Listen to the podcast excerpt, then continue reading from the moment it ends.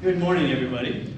We'll continue where we left off last week. Last week we did the session um, from Alpha, which is um, who is the Holy Spirit.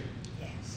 And today we'll look at uh, the teaching from Nicky Gumbel from, from um, uh, Holy Trinity Brompton in England, from, uh, which is what does the Holy Spirit do? And so that's Nicky Gumbel, who's going to be our teacher. And then after that, I'd like to share two um, comments. One is, again, from Charles Stanley in his book called The Wonderful Spirit-Filled Life. And, and I told you last week how surprised I was to find such a good expose, shall we say, um, and teaching on the Holy Spirit. And then also, um, and then also uh, Frances uh, Havergal, who wrote the hymn, Take My Life and let it be consecrated, Lord, to thee. Hopefully that will be our closing song in our prayer. Um, this is all leading up to Pentecost. So you'll have such good preparation for Pentecost and when Jeff preaches about the Holy Spirit on Pentecost Day. So now, um, this is a hymn, a new hymn, that I'd like to teach to you, and it's a new one for me as well because it came from Jeff, who brought it uh, from Buford, and it's been around for 10 years, but I just didn't know it. And so it's fairly new to me, but it's a wonderful hymn. And so if, um, if you get a chance, by the fourth verse anywhere, it's, they're all the same. So you should be able to sing along with me. But otherwise, I'll carry the first three until you get the hang of it. So first the song, the hymn. Then after that, uh, Nicky, and then my comments that'll carry us right up to the service. Okay, and Georgia's going to help, so she's going to make it sound good. You don't have to stand. Church,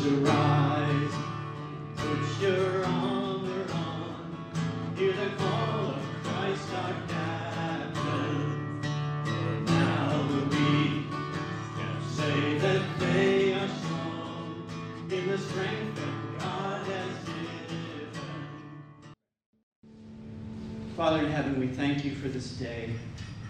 Thank you for our lives in Jesus Christ.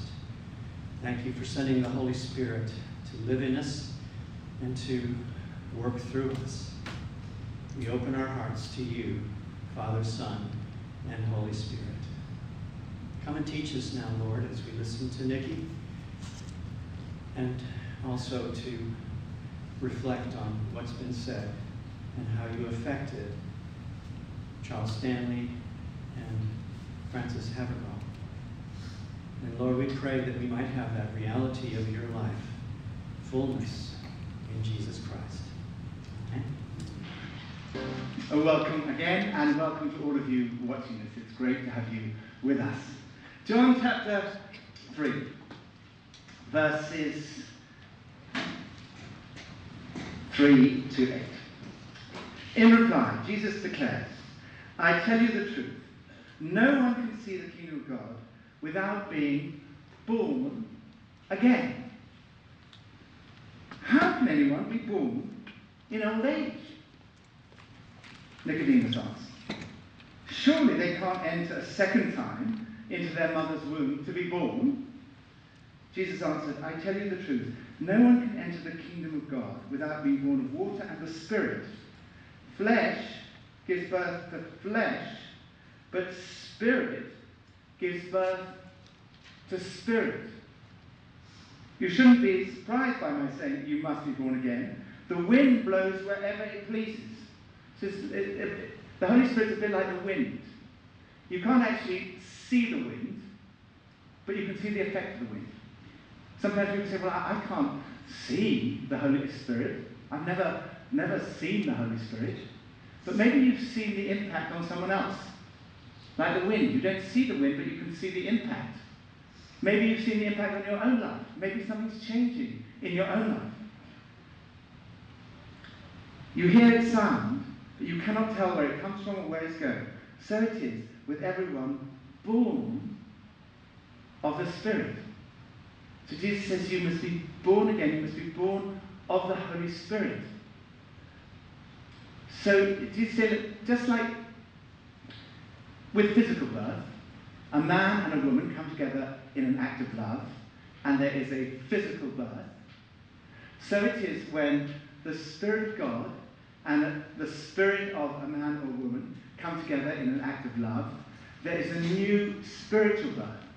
You're born again. I remember going into a church in Brighton, and the Sunday school teacher was talking, and she was explaining what had happened in the Sunday school class the previous week, where she'd been trying to explain to the children the difference between physical birth and spiritual birth. And she'd asked the children, eh, Are you born a Christian? And one of the boys said, No, miss, you're born normal. and Jesus is saying, You need this new spiritual birth. And when I, when I became a Christian, when I encountered Jesus, I thought that was the end. I'd done it. I had all this sort of thinking about it, and then I had prayed, the Holy Spirit had come into me, I'd arrived. And someone explained, actually, no, you haven't arrived, that's just the beginning. Just like when a baby's born, that's not the end, that's the beginning. And so it is when the Spirit of God comes to live in a man or woman, that's the beginning. It's the beginning of a new life. So what happens? What does the Holy Spirit do? First of all, he makes you a son or a daughter of God. Would you like to turn to Romans 8, verse 14? So Paul writes this. Those who are led by the Spirit of God are children of God. For you do not receive a spirit that makes you a slave again to fear, but you receive the spirit of adoption. What, what we're saying here is this is the highest privilege that you can have in life. This is the highest status that you can have in life. To be a son or a daughter of God. He, he was writing in the culture of Roman law. And under Roman law, when someone adopted someone as a child, that was regarded as the highest status that that person could have. Actually, it's not so dissimilar today. I, I heard of one little boy who'd been adopted, and he was being teased in the playground. People were teasing him about the fact that he'd been adopted. And he turned around to the people who were teasing him, and he said, Look, he said, my parents chose me. Uh-uh. Your parents got love with you. and that is a, it's a huge privilege to be an adopted child of God. I remember doing a conference in Hungary, and I met a woman there called Ildika Pap, and she had been a homeless alcoholic 18 months earlier, living on the streets in Budapest. And she had someone invited her on an alpha course, and during that course, she had encountered Jesus and she'd been filled with the Holy Spirit. She got a job, she started life anew, and I asked her the question I so often ask people at these uh, events. When I, I said, What difference has Jesus made to your life? And I wrote down what she said. She said, He's changed me from being a beggar to a princess. And that's what the Holy Spirit does. He, he changes us. He, every single one of us becomes a son or a daughter of the king, a prince or a princess. It's the highest status. Then it's also the closest intimacy. By Him, that's by the Holy Spirit, we cry, Abba, Father. Abba's an Aramaic word. it's untranslatable. That's why it's, it's left in the Aramaic, Abba. it's a word that's never used in the Old Testament of our relationship with God. But Jesus used it of his relationship with God. He called God Abba. And then this amazing thing. He says, you, all of you, can call God Abba. You can have this relationship of intimacy, this word, which is kind of like dad, daddy. It's kind of very intimate not childish, but just really close, intimate relationship. I read about some of the titles that Prince Charles has. he is the heir apparent to the crown, His Royal Highness, the Prince of Wales, Duke of Cornwall, Knight of the Garter, Colonel-in-Chief of the Royal Regiment of Wales, Duke of Rothesay, Knight of the Thistle, Rear Admiral of the Royal Navy, Great Master of the Order of Bath, Earl of Chester, Earl of Carrick, Baron of Renfrew, Lord of the Isles, Great Steward of Scotland. And if you or I were to sign a letter, we'd have to sign our letter, Your Royal Highness's most humble and obedient servant. But to William and Harry, he's dad. They didn't say, Would you pass the ketchup? Great Steward of Scotland, Knight of the Thistle. he's dad. And God says to us, You can call me dad. You can call me Abba. You can have this intimate, loving relationship with God. You don't approach me, don't think of God as a sort of, some, so many people think of him as like this angry judge who's cross with us all the time. He's a loving Heavenly Father, and you can approach him as Abba, this intimate relationship. And then it's the deepest experience. The Spirit Himself testifies with our spirit that we are God's children. I remember the first time I experienced the Holy Spirit. The Holy Spirit filled me. And I just had this experience. God loves me. Not just God loves the whole world. God loves me. I'm a child of God. I'm a son of God. And that experience changed my life. Knowing this testifying of the Holy Spirit, this experience, this feeling of God's love. And then, secondly, the Holy Spirit helps us to develop this relationship. He doesn't just bring us into the relationship of being a son or a daughter of God, He helps us to develop it, to grow in it, to grow closer to our Father in heaven. He helps us to pray. We, we looked at that earlier in the course. We looked at that verse which says that through Him, through Jesus, we both, all of us, have access to the Father by one Spirit. The Holy Spirit gives us access. Access is an amazing word. Access to the Father. When I was at, at, you know, I was at Cambridge University, I was at, at Trinity College, and uh, our, our, our, rooms, I, I, had rooms next door to Nicky Lee, and we were in Whewell's Court, S1 and S2 Whewell's Court. And our rooms were on the high street, right above Barclays Bank. And what we used to do, uh, the, Nicky Lee was my closest friend, but it so happened that all my closest friends were called Nicky. There were five of us Nickies. And we also found some female Nickies, and we found some honorary Nickies, and we all used to have lunch together every day in our rooms in S1 and S2 Whewell School. And one time we were having this discussion about the bank downstairs, because we had some quite rowdy parties there, and we wondered whether they could hear down in the bank. And other people wondered, and this was not me that was wondering this, this was some of my friends that were wondering this, whether we could have access to the bank and possibly rob the bank. so we decided that we would conduct an experiment to see how thick this ceiling was in the bank. So what we did was we sent one of the honorary Nickies down into the bank. Her name is Kay.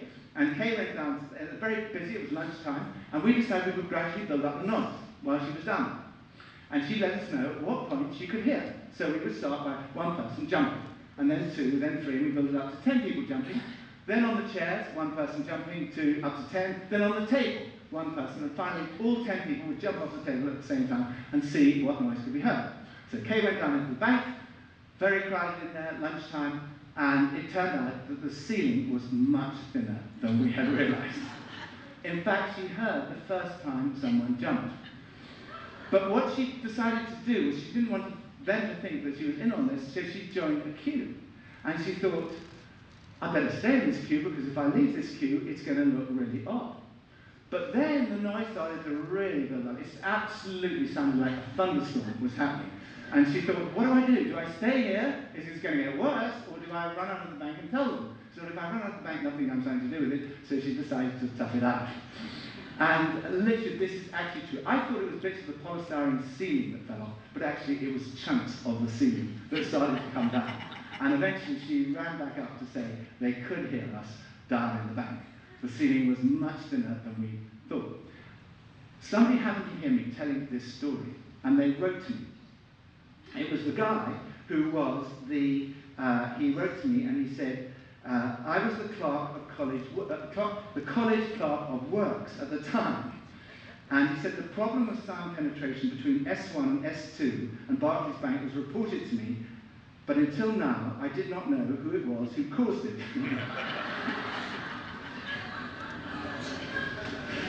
it was not polystyrene tiles which fell into the bank, but part of the suspended ceiling. Have no fear, there will be no recriminations. but the point of the story, and there is one, is that the ceiling was much thinner than we thought. And in your relationship with God, the ceiling is much thinner than you think. In fact, it's not there at all. You have access to the Father through the Holy Spirit. You can talk to Him. And the Spirit helps us to pray. The Spirit also helps us to understand the Bible, this book. He opens our eyes to understand. See, I thought I had to understand everything before I became a Christian. Unless I understood, I couldn't believe. But then I discovered it's the other way around. It was only when I came to believe that I started to understand this. I have heard this read over and over again uh, at school and in weddings and things. I never understood. When the Spirit of God came to live within me, I began to understand. One great theologian in the church, Anselm of, of Canterbury, said this, Credo ut intelligam. Just in case you can all follow that. It, it means I believe in order that I might understand. He said, For I do not seek to understand in order to believe, but I believe in order to understand. The Spirit of God gives us understanding. He helps us to develop this relationship. And then the Spirit of God brings about the family likeness. He makes us more like Jesus. It, it, it's obvious, isn't it, that the children very often look like their parents. What's amazing is that they often look like both parents, even if both parents look completely different. But what is stranger to me is how sometimes husbands and wives grow to look like each other, just because they spend so much time together. And even dogs and their owners sometimes grow to look like each other. what uh, Paul writes is this. Would you like to turn to 2 Corinthians chapter 3, verse 18? Paul writes this We who with unveiled faces all reflect the Lord's glory are being transformed into his likeness. You're being transformed into the likeness of Jesus with ever increasing glory, which comes from the Lord, who is the Spirit. So the Spirit changes us to become more like Jesus. What does it mean, more like Jesus? Moving on. Galatians chapter 5, verses 22 and 23. Galatians 5, verses 22 and 23.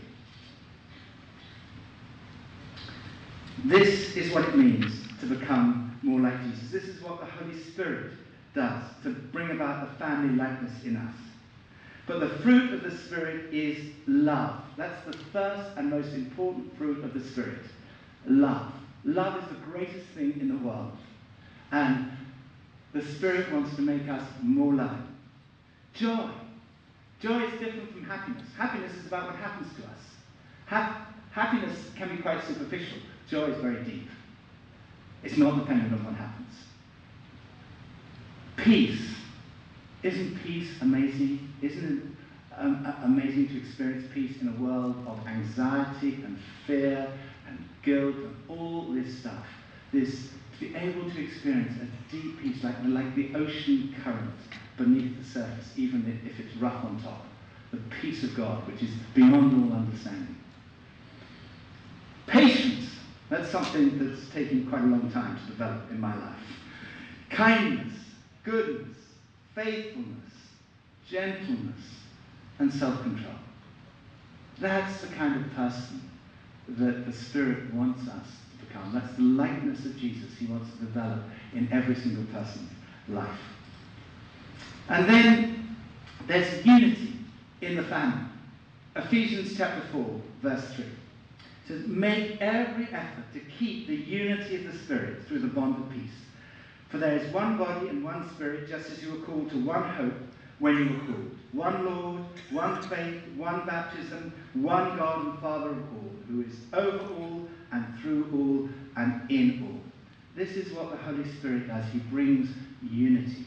He brings unity in relationships, in marriages, in families, in friendships, in small groups. You may experience just a little tiny taste of that, even at this stage of our time. This closeness, the unity.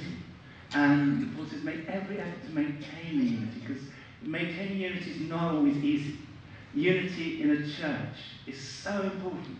Unity in the global church, Catholics and Protestants, Orthodox, Pentecostal, Methodist, Baptist, all one of the great joys of my life has been seeing the unity in the churches as we've travelled around and done conferences and seen how God is lowering the denominational barriers and bringing Christians together in unity by the Holy Spirit.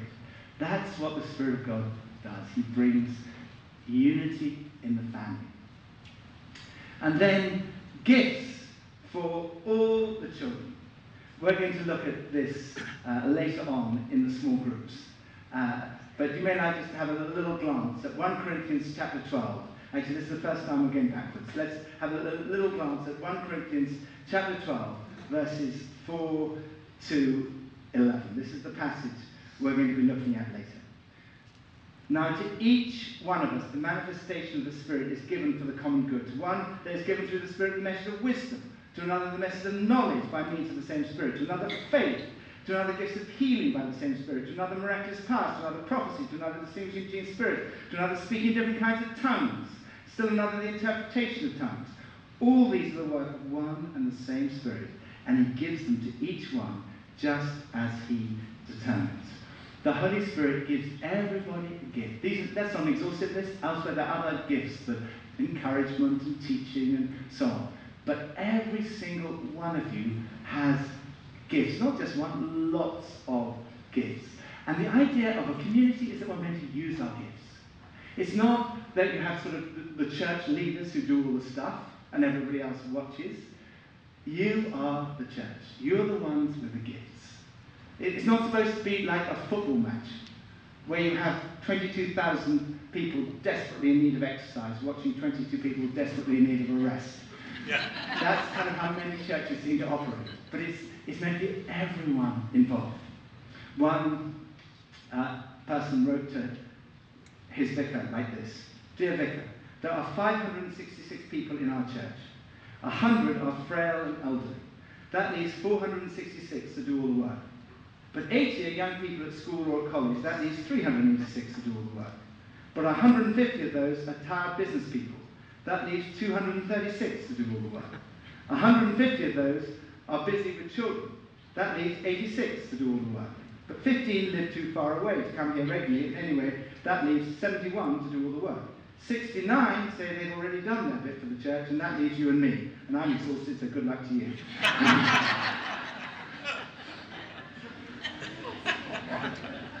That's not how it's meant to be. We all have gifts and we're going to use them, and when we're all using them, then the church comes alive and it's vibrant. And it's an exciting place to be, but it's all of us involved together. That's why the Spirit of God gives us all gifts. And finally, it's a growing family. The Spirit of God gives us power. We read earlier today. You will receive power and you will be my witnesses. This is how the church grows. The Spirit God gives us his power, and we are his witnesses. We tell other people about what's happened. Other people see in us the difference the Holy Spirit makes. And they thought, maybe that's how you came on the course. You, you saw the difference Jesus makes, the Holy Spirit makes in someone else's life, and you were attracted by it. Now, I know that terrifies people. They thought, you, Got to be a witness. Got to talk about what's happened. I, I don't want to talk to my friends about what's happened. That's a terrifying thing. Do you mean if I become a Christian, I have to talk to my friends? I don't think I'm going to become a Christian if I have to talk to my friends. I heard about one man like that. He said, you know, I'm not going to become a Christian because I know that if I become a Christian, it means I have to talk to other people, and that would be so embarrassing. I'm definitely not going to do that. And he went to see this wise older guy. He said, look, he said, in your case, God has made an exception. you never need to tell anyone about what's happened to you. You just be a little secret between you and God. Nobody needs to know.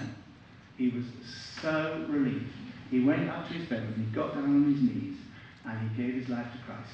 He encountered Jesus. He was filled with the Holy Spirit. He was filled with joy and excitement. He went down into the kitchen where five of his friends and his family were sitting. He said, you know, It's amazing you can become a Christian and you don't have to tell anybody about it. That's the point. You know, when you encounter Jesus, when you're filled with the Holy Spirit, I found that was the first thing I wanted to do. I just wanted my family to know. I wanted my friends to know. Because it's so amazing to know Jesus, to experience the Holy Spirit. We started by looking at the first verse in the Bible, and we're going to finish by looking at almost the last verse in the whole Bible. Revelation chapter 22, verse 17. The Spirit, the Holy Spirit, there at the beginning, He's here at the end. The Spirit and the bride, that's the church, the bride of Christ, say, Come. Let those who hear say, Come. Let those who are thirsty come. Let all who wish take the free gift of the water of life. That's the invitation. The invitation is to everyone. It's to you, it's to every single person. It's a wide invitation. The Spirit and the bride say, Come. Come and experience God's love for you. Come and experience the, this intimate relationship of being able to address God as Abba. Come and have this deep experience of feeling God's love. Come and have access to the Father, the Spirit helping you to pray, helping you to understand the Bible. Come and be transformed into the likeness of Jesus. Come and be united with millions of Christians around the world. Come and experience the gifts of the Spirit. Come and experience the power of God giving you a desire to bring blessing by telling other people about the good news of Jesus. Anybody who comes, you will receive the free gift of the water of life. That's the promise for you. If you say, Well, I really want that, the promise is if you come, you will receive. You might say, Well, I'm not ready. Well, if you don't feel that thirst, so anyone who's thirsty, you say, Well, I don't feel thirsty. What you can do is this you can pray, Lord, I don't have a thirst, but Lord, would you give me a thirst? And then God will give you that thirst. And when you have that thirst, let those who are thirsty come, let all who wish take. And this is what God will give you the free gift of the water of life. Oh, okay. I told you about Charles Stanley's book, and uh, I told you about it this week too. But what I told you is that he, um, for him, he graduated from seminary and he was going to be a pastor of a church. But right across the street was uh, a, a, school where he had to teach classes. Um, he had to teach this class to people who were well seasoned in ministry.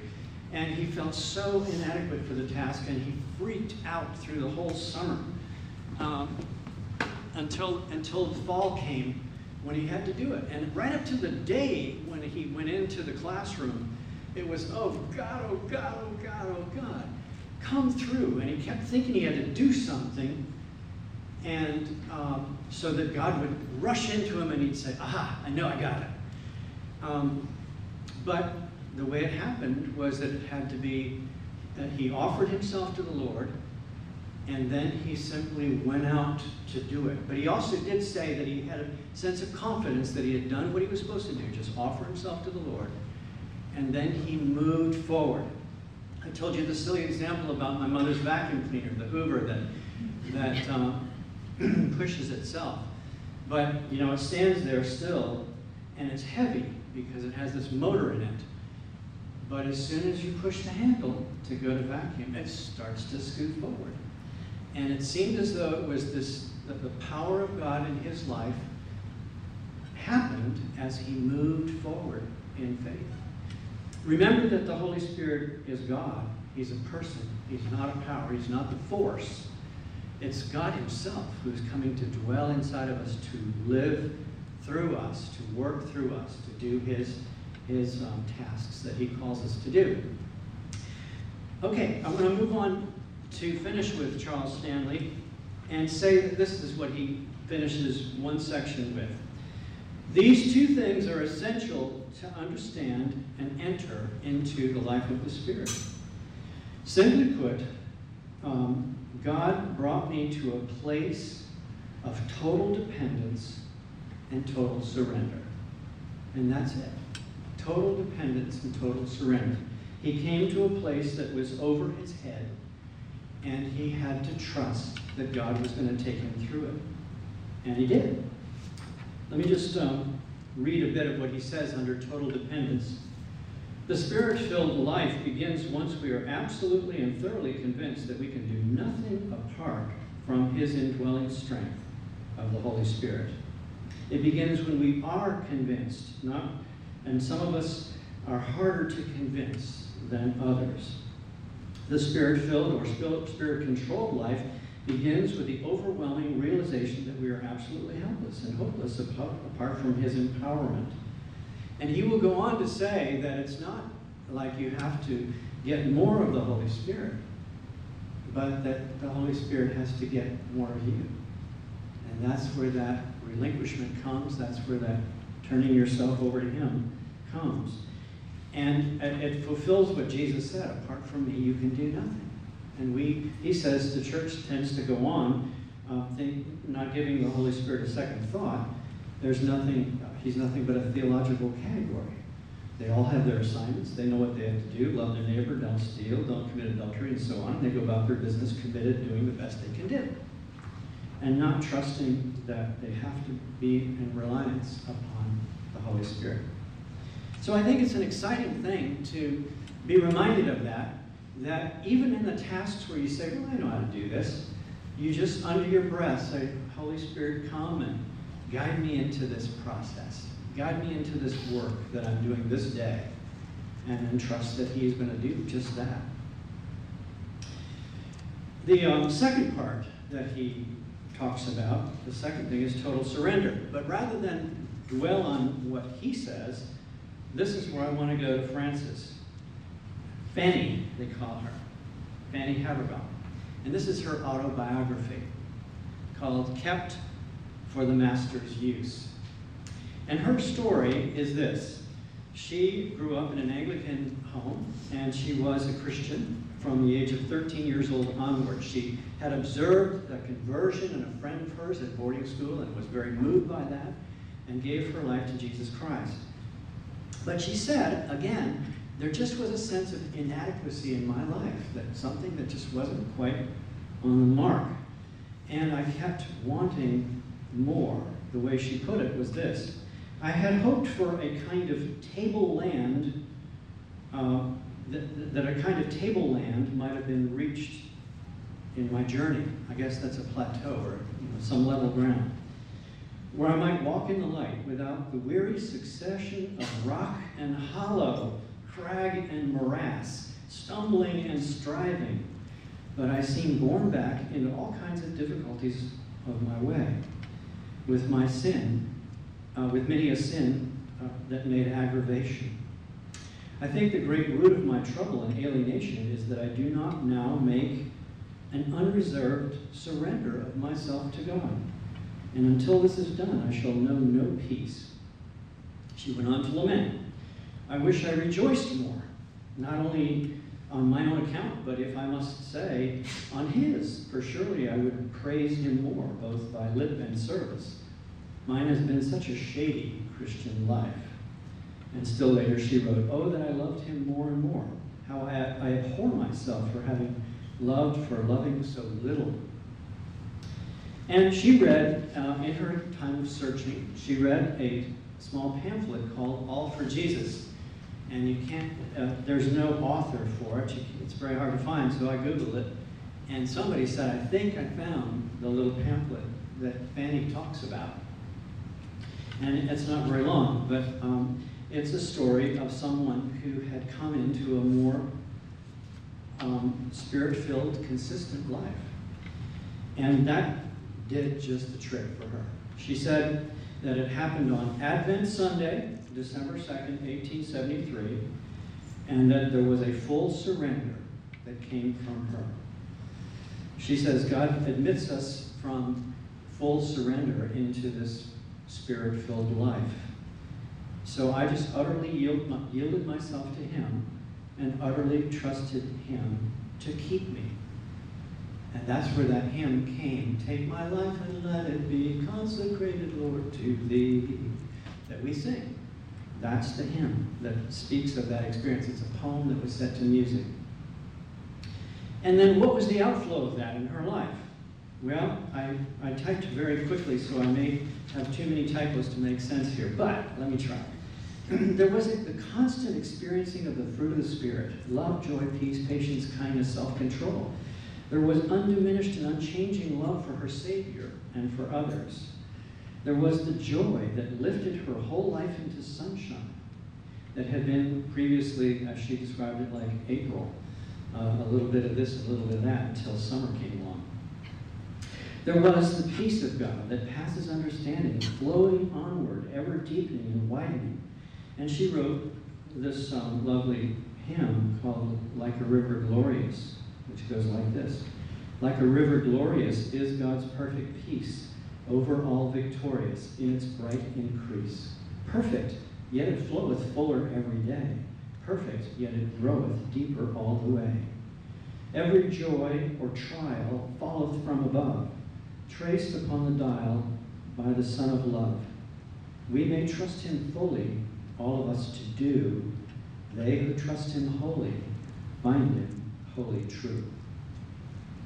And then she went on to say, Now Thy will be done was not a sigh, a sigh, but a song. I never find, uh, I never find that he fails to respond to trust. Again, Charles Stanley. And she said that uh, she just keeps wondering when the next loving kindness of God is going to happen. That's how her days proceed. It's such a glorious life, she says. And the really leaving everything to Him is so inexpressibly sweet. And surely He does arrange so much better than we could ourselves when we leave it all to Him. And that's the mystery that I'd like to come into. I always think of it in terms of Jesus sleeping in the back of the boat when he's in the middle of a storm, to be able to come in that place of trust that every day of your life, no matter what happens, you can just say, I know your loving kindness is being revealed, and I can trust you. And it's a different way of seeing the spiritual life, where God is always present, always working, always on behalf of our good, our welfare. He said, she said, even in physical weakness and in pain, she could gladly say how infinitely blessed it is to be entirely Christ's. To think that you and I are never to have another care or another fear, but that Jesus has undertaken simply everything for us. And isn't it grand to have the privilege of being his instruments? It does seem such loving condescension that he should use us. So that's her story. Those are the things that puzzle me uh, as my life still ebbs and flows. Um, it's, it's embarrassing to be professionally involved in this ministry and yet to not be topped up with the Spirit. And, but there's more to grow into. Perfect, she says, and yet it floweth fuller every day. So there's always more that God wants to give, of, give us of Himself. And that's what we remember is that the Holy Spirit is a person. It's Himself that He gives us. It's a union life. It's almost like being Siamese twins with, with God.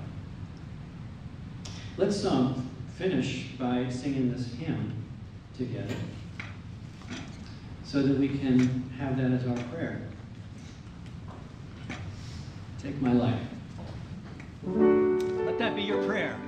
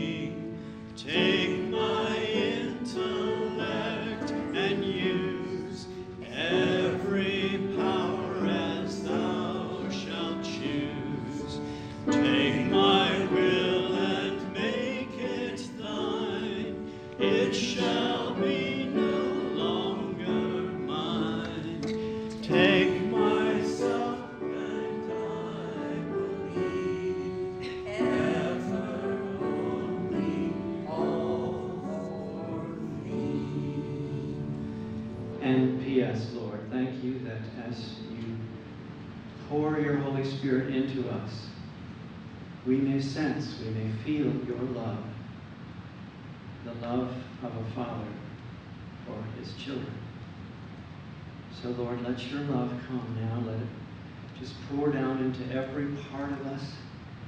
Fill us, Lord, to overflowing, that we may love you more and that we may love our neighbors with the love that you give to us. We thank you so much for making yourself available through Jesus Christ and in the power of the Spirit. Amen. Amen. You may be dismissed.